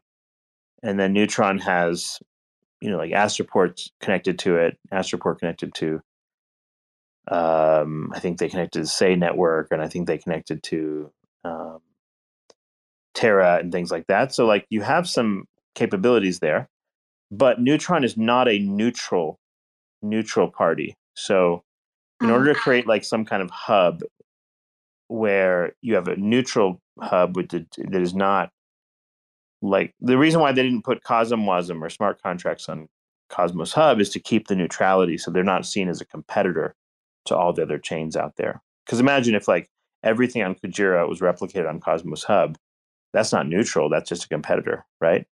Mm. So the idea is that no one's going to build app chains if your core primary chain gets all the development and all the money. Um, so that's the reason why. Uh, Cosm, like it's not a CosmWasm enabled chain. There's no smart contracts in Cosmos Hub. But my point was, like maybe you don't need all that. You just need to have at least like Atom as a gas token and the ability to transfer. And right now, IBC has there's no way to pay for it. So there's relayers, but they're not getting paid specifically to, um, you know, transmit your coins from one chain to the other. There really should be a fee of some kind, and there isn't any significant fee right now. And as a result, like there's no way to pay those relayers for all that work. So it's not very scalable. Um, No. CCIP solves that as well. But if you actually had Atom as the gas token for IBC transactions, you know, that could be interesting. Now, the other problem with having that as a gas token is wait, who's paying the gas? Is it the chain that's paying the gas? Is it the consumer? My the way you would do this would be every chain would adopt Atom as a gas token.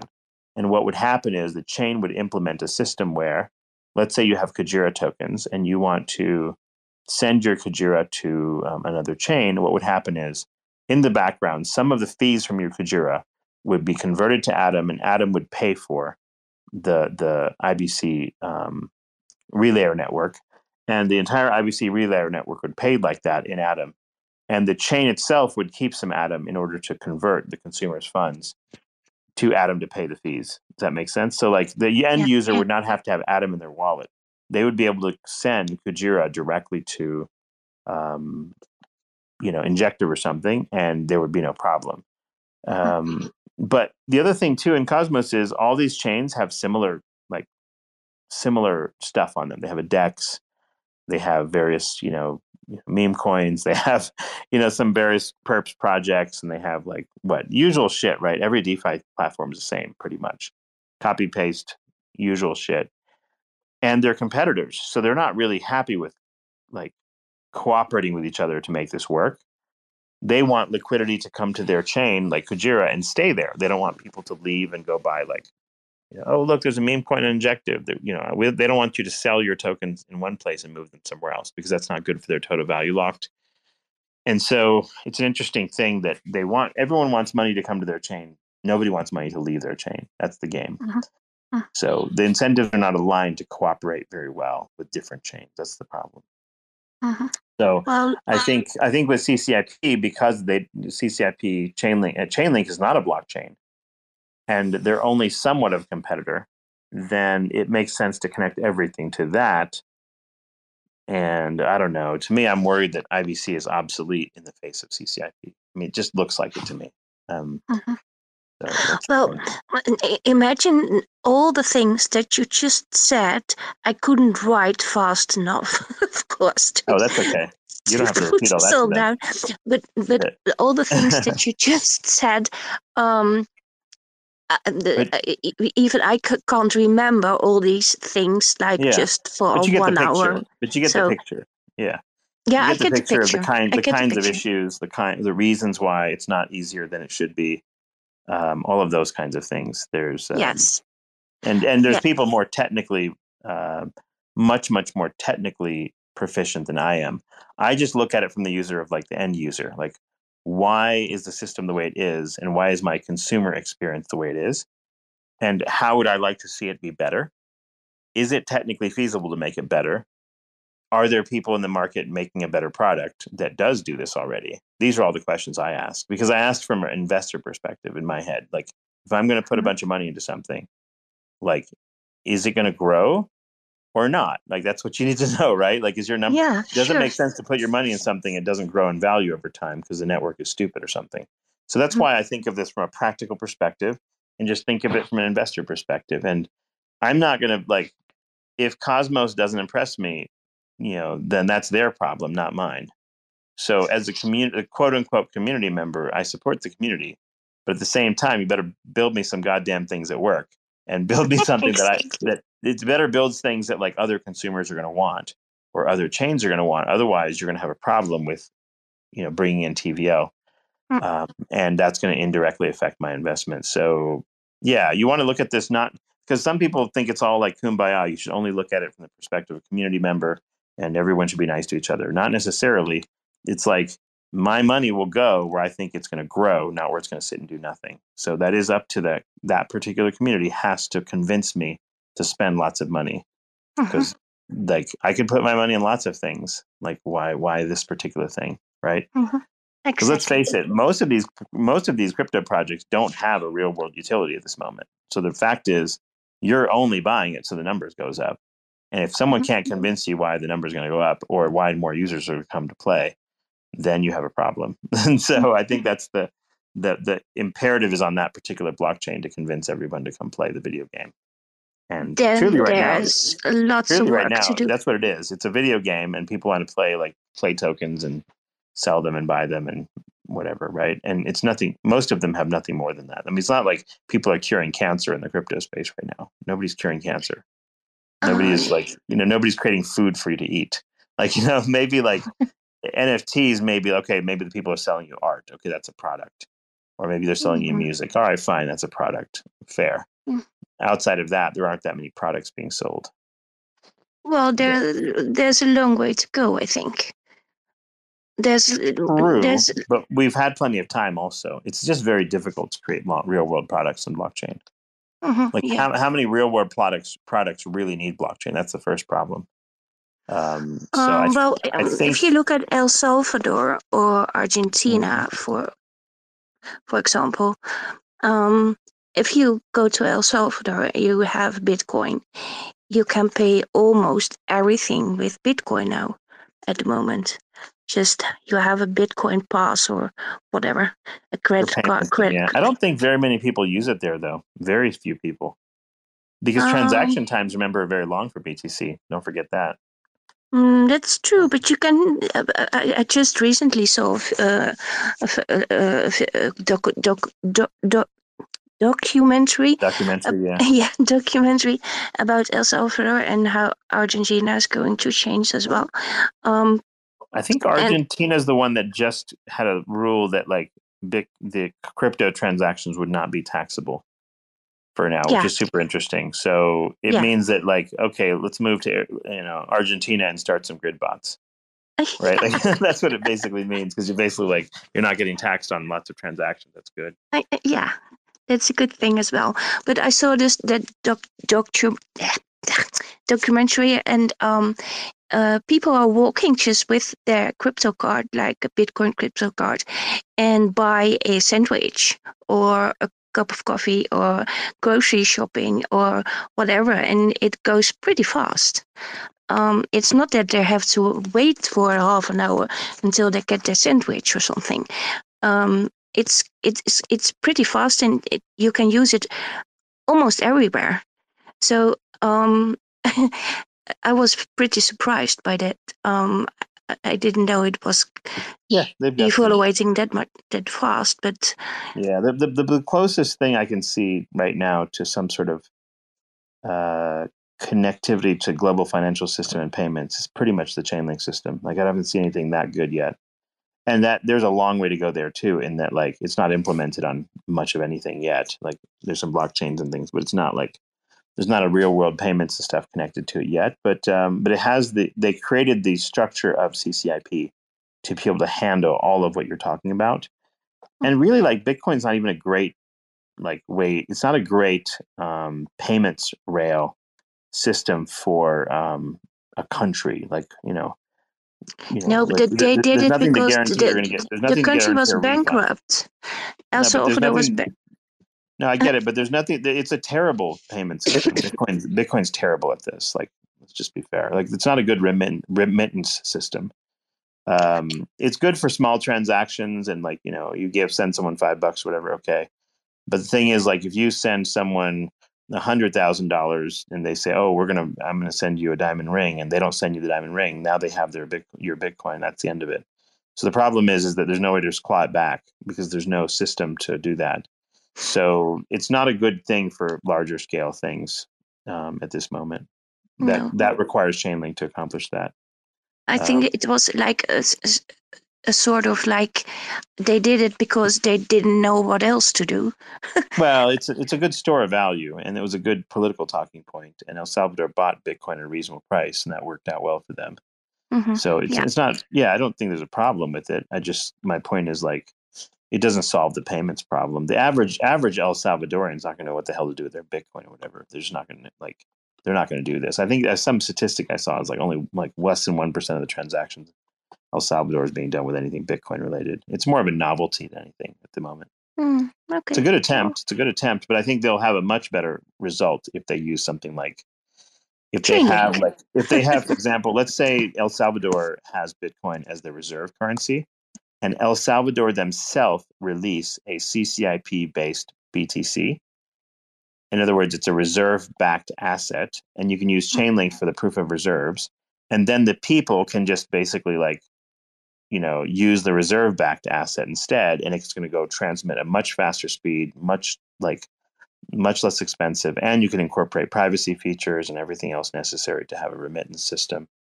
Um, so that that would be like the way that Chainlink would be incorporated into something like that. Um, so there's hope there's different ways to do it, but there's like the third world is not going to be benefited tremendously by Bitcoin transactions. It's just nonsense. It's they might be benefited by owning BTC as like a growth asset. But the problem is the average person who works on the street in El Salvador, let's say like let's say the bottom 70% of the population, they're not going to understand the nature of a volatile asset No, and how to utilize it. That's just not how most people No. are. no. They want to That's true. understand it. Right. So like it's not going to be like children and old people aren't going to be interested in using this thing for some kind of transaction. So and No. and people aren't really using it for it. They're just hodling it pretty much for the most part. Um so and I don't know how easy it is to buy something with BTC there or whatever, but it's it's Mhm. interesting Yeah. but yeah but uh, link has a good potential for that uh, amongst like the various possibilities and the reason why link is interesting especially is because a country can spin up their own blockchain they can use it and they can issue assets into the ccip ecosystem and now whatever asset that they have issued can now be bought and sold by anybody in the world in a sense that has connectivity to ccip that's pretty interesting right so you have a gigantic world market immediately as you introduce new assets into the system, and everybody uh, gets access that you want to have access to it. Very Yeah, interesting stuff. In, in fact, if, amazing. if you include that Deco thing, which is like a KYC type process, so let's say there are certain things that you know people in UK, you know, Amsterdam, whatever, not allowed to use for some reason. Then it'll just simply, you know, you can say, okay, I have my KYC in this thing. It's going to block me from using such and such thing. But every, you know, I can't buy El Salvador, El Salvadorian, you, you know, tokenized uranium because that's illegal in uh, Belgium. Then, of course, like, prob, you know, then you just like you just wouldn't let you get it because Mhm. you have a wallet that's tied to your persona or something. So these kinds of rule sets are possible so that you could you could issue a worldwide asset and restrict who can and can't use them um, or whatever. That's a possibility. Interesting things to it, it's all so interesting. I, I hope I I can be that old that I can have a little bit of it still, that I can still. Uh, Yeah. We, we Well, you know what I mean. yeah. Hopefully, we all live a nice long life and get to see all these cool things be developed. yeah, exactly. Uh, It's a lot of it's a lot of fun watching it, like watching it all play out. Thank you for um, talking, Savvy. I will drop myself down to listener. Very good. Um, yeah, there's a lot of uh, yeah, like interesting link charts out there. Um, here's an interesting one. I'm, a link collector had one. I'm going to post it up top. Um, but yeah, definitely, I think we're in the parabolic phase now. Um, I think the key now to whatever assets you own, whether it's Link or any other crypto, is just leave it alone. Don't mess with it too much, and just simply um, like ride the next waves up have a long way to go. Basically, it's, kind of early bull market vibes. Usually, the first three hundred percent or so uh, is confirmation. So, like the first, like so, for example, Chainlink bottomed at five. It's now twenty dollars.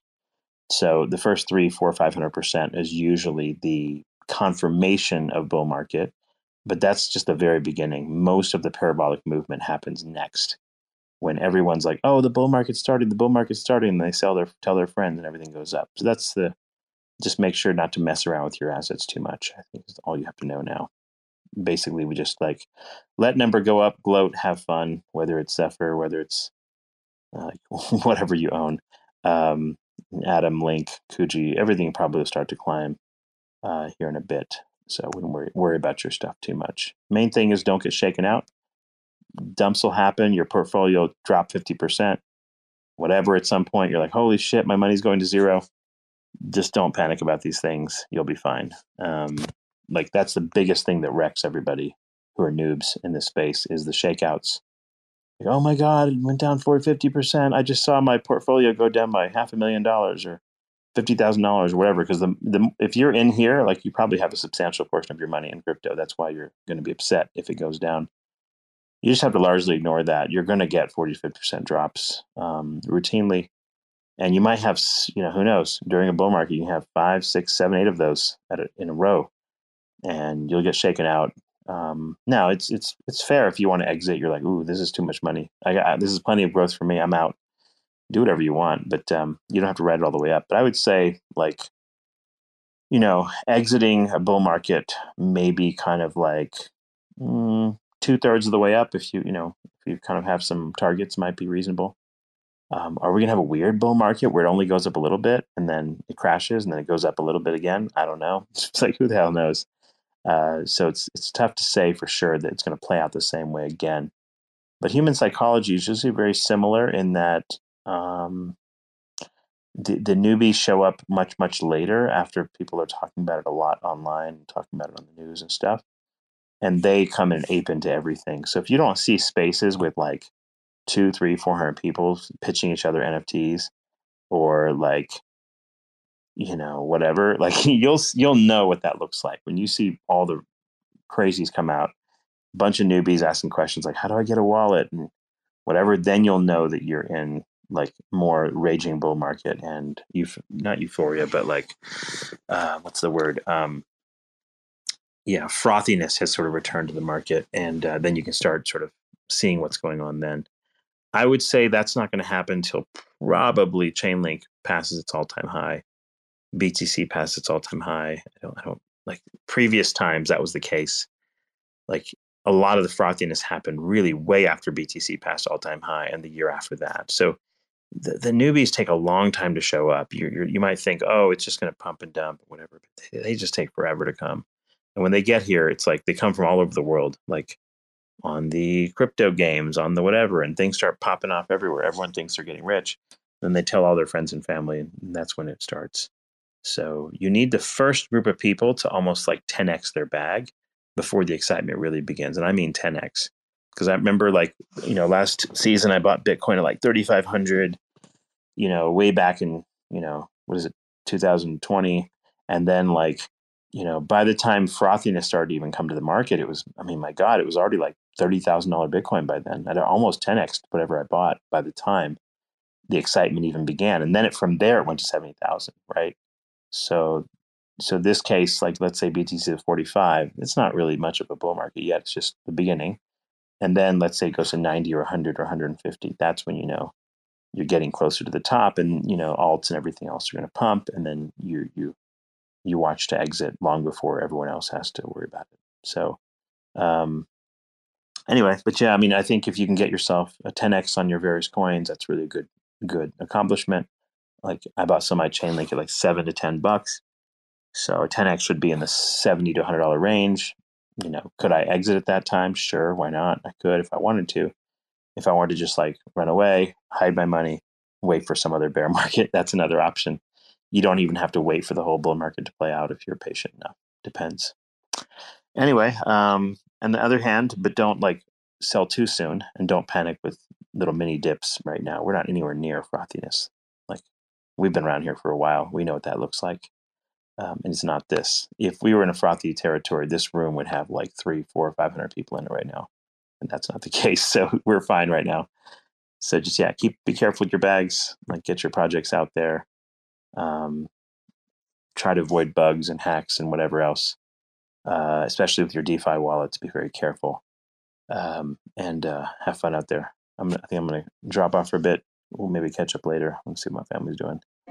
Uh, hey, Robin, how you doing? Um, all right, Vikram, catch you later. Uh, hopefully, everyone had a good day. Okay. Good night. Mm. Motherfuckers screaming out loud, looking for mercy before they find themselves working a corner down in Jersey. What could be worse? Misrepresenting the first come, first serve mentality stuck in the burbs. I'll be numbing up first before discovering what works, and we'll see what other kinds of trash is under the dirt. We rape and plunder the earth, sit and wonder about the worth and play, ring around the rosy while the thunder is served.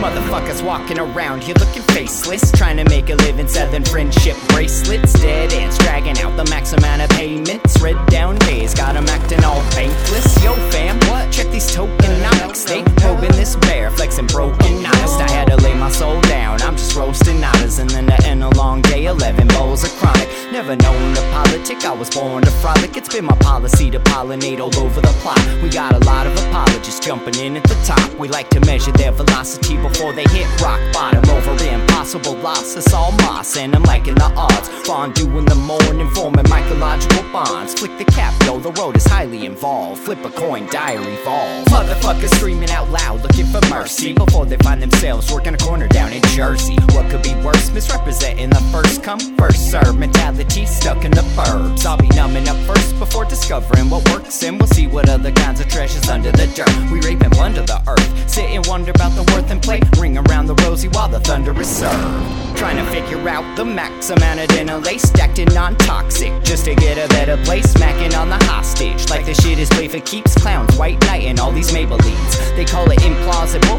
when model after model keeps on ripping off the coat and going full throttle beats, tearing apart your community. All these low-hanging fruits bearing zero liquidity. Got a planet in reach, coming standard to each. I'm on the back ten, stargazing after the siege, commanding all the management to grab a few Z's, and then we'll round up the beasts and send a messenger east. Y'all better sign a release when I'm bumping these beats. Hands up if I got motherfuckers drumming the streets. Yo, we got a few dubs, we got a couple defeats. And if you're coming for the king, you better have some of each. Motherfuckers, fuckers screaming out loud, looking for mercy before they find themselves working a corner down in Jersey. What could be worse? Misrepresenting the first come, first serve mentality stuck in the burbs. I'll be numbing up first before discovering what works, and we'll see what other kinds of treasures under the dirt. We rape and plunder the earth, sit and wonder about the worth and play, ring around the rosy while the thunder is served.